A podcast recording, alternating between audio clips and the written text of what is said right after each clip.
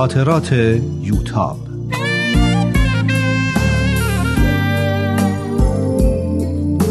اثری از روحیه فنایان.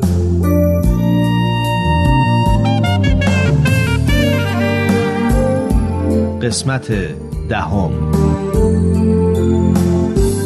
جمعه شب. بعد از ظهر خوابیده بودم. خوابای پریشون می دیدم وقتی چشامو باز کردم دیدم دکتر نادری کنار تختم نشسته و با چهره جدی و نگران به من نگاه می‌کنه. سلام دکتر. لبخند گرمی زد که مثل همیشه تمام وجودم رو گرم کرد. سلام مریض. لبخندی زدم و گفتم چه عجب که اخماتونم باز شد. چه عجب که بیدار شدی. فکر کردم بدون اینکه باهات حرف بزنم باید برم. خب چرا منو بیدار نکردین؟ سرشو به طرف من خم کرد و زمزمه کرد. گفتم حتما داری خواب منو می‌بینی. گذاشتم به خوابت ادامه بدی.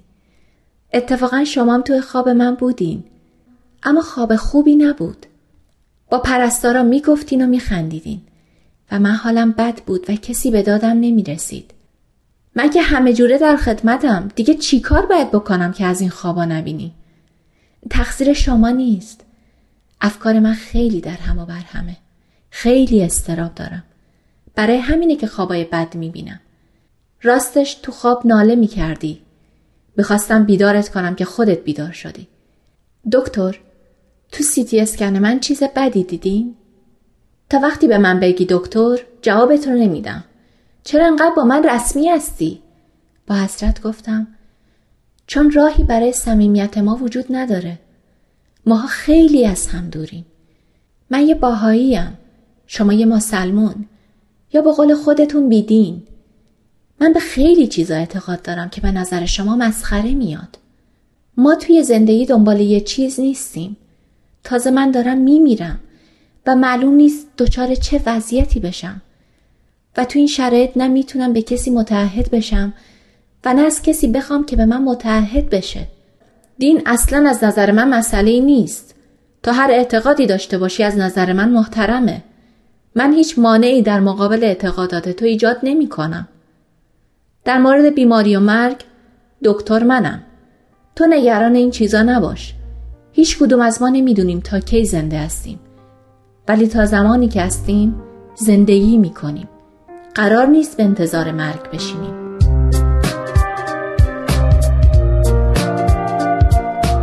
شما خیلی ساده از این مسائل میگذریم. اما به این سادگی هم نیست.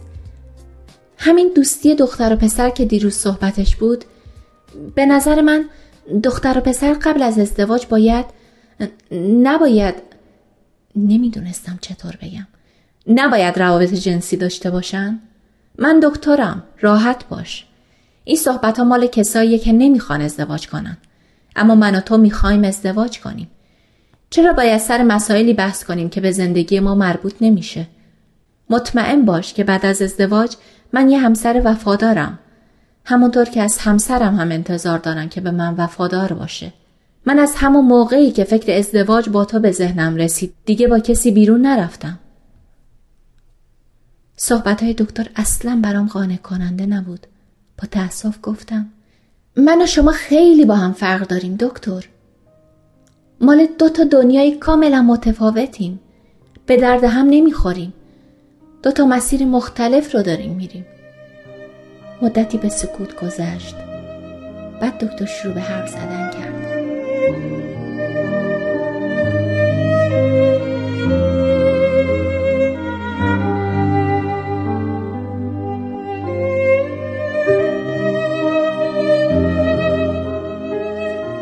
شاید دلیلش اینه من نسبت به هر چیزی که رنگ و بوی دین داشته باشه احساس بدی دارم نسبت به این چیزا حساسیت پیدا کردم. محیط خونه ما واقعا غیرقابل تحمل بود. بس که توی خونه به من می‌گفتم بکن نکن. اینو نگو میری تو جهنم. اونو نگو خدا قهرش می‌گیره. موسیقی گوش نکن. نرقص. به دخترها فکر نکن. این شکلی باش. این شکلی فکر کن. اینطوری راه برو. این کارو بکن. این کارو نکن. همه این کارا فقط برای این بود که مردم فلان حرف رو نزنن یا بزنن. از اون همه تظاهر و مسخره بازی حالم به هم می‌خورد پدرم برای ما جانماز آب می‌کشید اما خبر سیغه های رنگ و رنگش همیشه توی خونه دعوا را مینداخت دعواهایی که پدرم با هدیه طلا جواهر یا یه تکه زمین به مادرم حل می‌کرد. اگه درس خوندم فقط برای لجبازی با پدرم بود. برای این بود که پدرم معتقد بود دیپلم بگیرم کافیه. پدرم تاجر فرشه. نقشش این بود که همین که دیپلم گرفتم برم حجره و به قول خودش اسای دستش بشم. من تنها پسر خونواده بودم. بنابراین همه این فشارا روی من بود. وقتی با یه رتبه دو رقمی تو کنکور قبول شدم اصرار کردم که باید برای ادامه تحصیل به خارج از کشور برم. اما خونوادم مخالفت کردن. همه نصیحتم می‌کردن. اما فایده ای نداشت. می‌دونستم که اگه بمونم نمی‌ذارن زندگی کنم. هر طوری بود خرج سفرم و جور کردم و رفتم. می‌خواستم آزاد باشم. پدرم تا حالا چند تا مدرسه برای بچه های محروم ساخته. اما حاضر نشد خرج تحصیل تنها پسرش رو بده. من مجبور بودم خودم خرج تحصیلم رو در بیارم. اولین کاری که پیدا کردم مانکنی برای یه مجله مد بود. بعد توی همون مجله به عنوان طراح لباس مشغول به کار شدم. کارم رو خیلی میپسندیدن. پول خوبی هم بهم می‌دادن. ترم دوم دانشکده پزشکی بودم که بهم به بورسیه دادن. با این حال کارم رو ول نکردم. چطور هم کار می‌کردیم و هم درس میخوندیم؟ سخت بود اما سختی کار همون سال اول بود که باید با تمام وجودم برای موفقیت می جنگیدم. من همیشه فکر می کنم اگه انگیزه قوی باشه هر کاری شدنیه. انگیزه من هم قوی بود. اولش سخت بود اما بعد کار برام آسون شد. کم کم به فرهنگ و زبون اونجا عادت کردم. راستش اینکه کارم رو تا موقعی که درس میخوندم ول نکردم یه دلیل دیگم داشت. کارتون رو دوست داشتین؟ آره. ولی یه مانکن ایرانی دیگم اونجا کار می‌کرد که من خیلی شیفتش شده بودم. اسمش آزاده بود.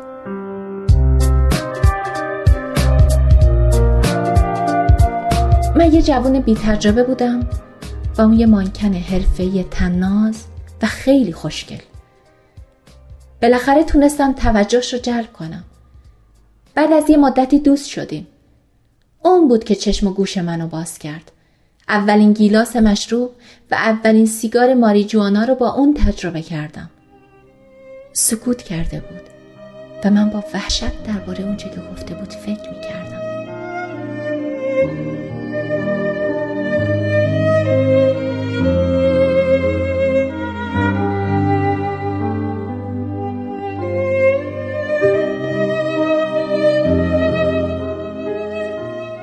بالاخره پرسیدم خب بعدش چی شد؟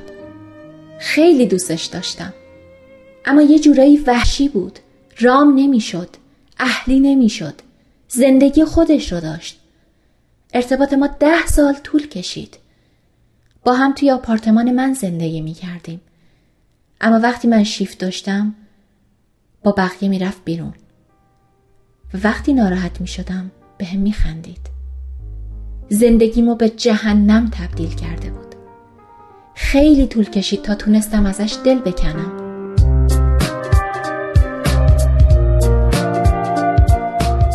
یه روز تصمیم گرفتم با آپارتمان تحویل دادم و رفتم یه جای دیگه. با این حال دست از سرم بر نمی داشت.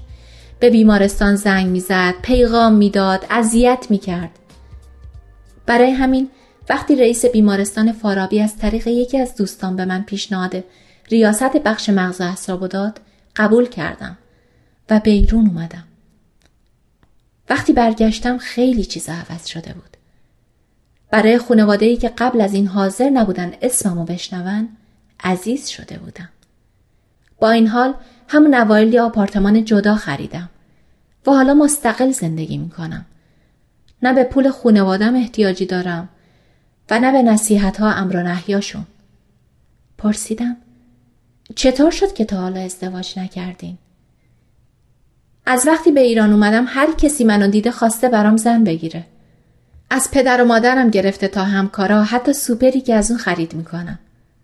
اما من اصلا به ازدواج فکرم نمی کردم. تا اینکه تو رو دیدم. تو خیلی متفاوت بودی. با من و با همه دختره که تا به حال دیده بودم خیلی فرق داشتی. یه جورایی تو وجودم نفوذ کردی. بدون اینکه بخوام جذب تو شدم. تو خیلی زلالی. یعنی هستی. سکوت کرده بودم. دکتر نادری بلند شد و شروع کرد به قدم زدن.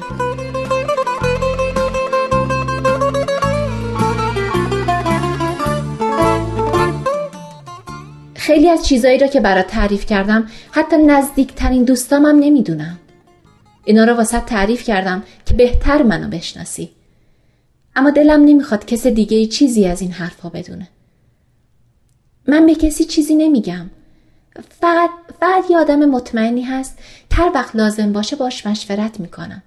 می‌تونم به اون بگم؟ خندید. باشه. به شرط اینکه اون دوستت هم خودش یه دوست مطمئن دیگه نداشته باشه. من دیگه باید برم. سوال دیگه ای هم هست؟ دکتر شما هنوزم مشروب مواد مخدر مصرف می‌کنین؟ مواد مخدر نه. اما مشروب هر وقت پاش بیفته. از نظر تو اشکالی داره؟ سکوت کرده بودم. نمی‌دونستم چی بگم. هنوز چیزی نشده اختلاف نظرها شروع شده بود.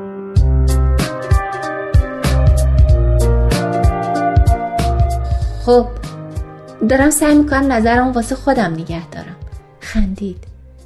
این خیلی سیاست مداران است. یعنی که مخالفی. چون دلم می‌خواد همیشه شما رو همینقدر هوشیار و عاقل ببینم. درباره این عقل هم باید بیشتر با هم صحبت کنیم. اما حیف که دیرم شده باید برم.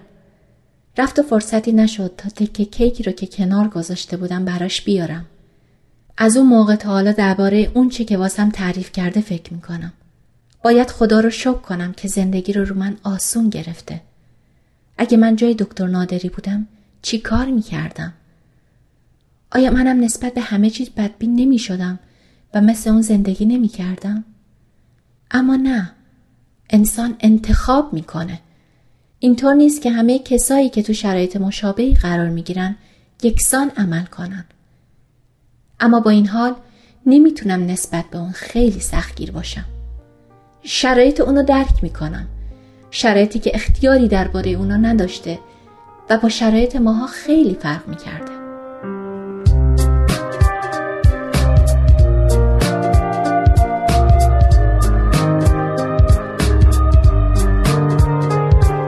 جمعه ساعت دوازده شب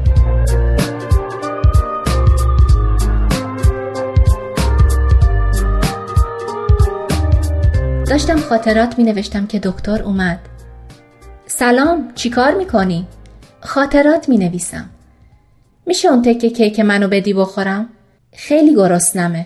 از ظهر تا حالا هیچی نخوردم. چرا؟ اینطوری که مریض میشین. نشد. خیلی کار داشتم.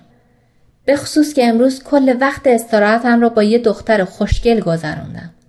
همونطور که کیک ها رو می آوردم با تردید پرسیدم با کی؟ با یه دختر بدجنس که خیلی دوستش دارم. اما اذیت هم می‌کنه. یه کلمه حرف دلگرم کننده نمی‌زنه. اما چشماش اونو لو میده. اینا که دو تاست. یکیش مال منه. منم کیک تولدم رو نخوردم. تا با هم بخوریم. اگه شکلات دوست دارین این یکی شکلات داره. دستمو گرفت. و تا من اومدم دستامو از دستاش بیرون بکشم اونو بوسید.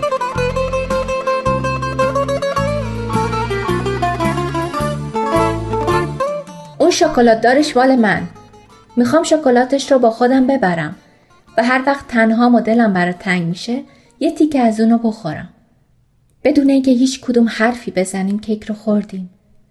و دکتر همونطور که گفته بود تکه شکلاتی رو که روی کیک بود توی دستمال کاغذی پیچید و توی جیبش گذاشت. من باید برم. تو هم بیدار نمون. خودت رو خسته نکن. ترتیب نامه رو دادی؟ آره نوشتم و ایمیل کردم. بچه هم قول دادم به من کمک کنن. راستی فردا شاید نتونم بیام. یعنی اصلا نمیاین؟ از نظر تو اشکالی داره؟ خب اگه کار دارین و سرتون شلوغه با اینکه فردا خیلی سرم شلوغه اما بازم اگه تو بخوای میام به شرط اینکه به اسم صدام کنی ازم بخوای خندیدم حالا کی بد جنسه؟ با لبخند جواب داد. من. ولی اگه قرار باشه به خاطر تو آسمون رو به زمین بدوزم و خودم رو به بیمارستان برسونم باید تو هم یه زحمتی به خودت بدی. زود باش. تصمیمتو بگیر. من امشب هنوز یه عالمه کار دارم. جنگی تو درونم بود. فکر اینکه فردا دکتر را نبینم مثل یک کویر مرگبار خالی جلوی چشمم مجسم می‌شد. با خودم گفتم من که همه همکلاسیامو با اسم کوچیک صدا می‌زنم. چه اشکالی داره که دکترم با اسم صدا بزنم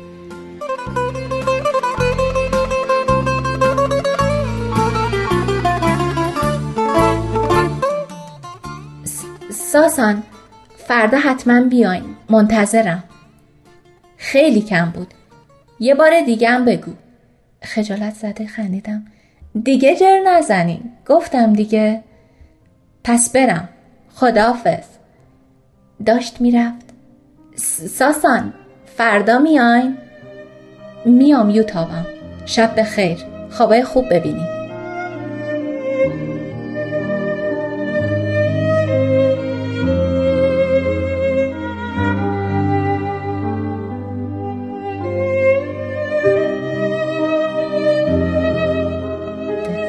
عشق مثل سیلیه که تا آدم بخواد به خودش بیاد اونو برده.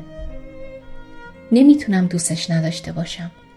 نمی‌تونم خوددار باشم. نمی‌تونم عاقل باشم. نمی‌تونم مقابلش مقاومت کنم. چطور می‌تونم دوستش نداشته باشم؟ وقتی انقدر مهربون و صادقه و انقدر منو دوست داره. اما اما پدر و مادرم به من اعتماد کردن. به من گفتند که روی عقل من حساب می‌کنن. نمی‌خوام یه بار دیگه باعث دلشکستگی اونا بشم. مثل اینکه داستان سام می‌خواد یه بار دیگه تکرار شه. باز هم ترکیب یک ویرانگر و مرگ.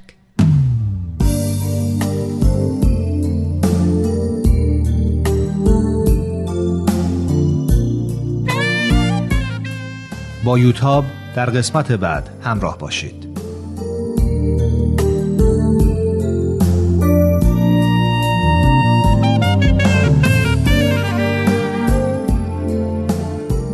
این مجموعه با همکاری تولیدات رسانی پارسی و مؤسسه فرهنگی تصویر رویا تهیه شده است.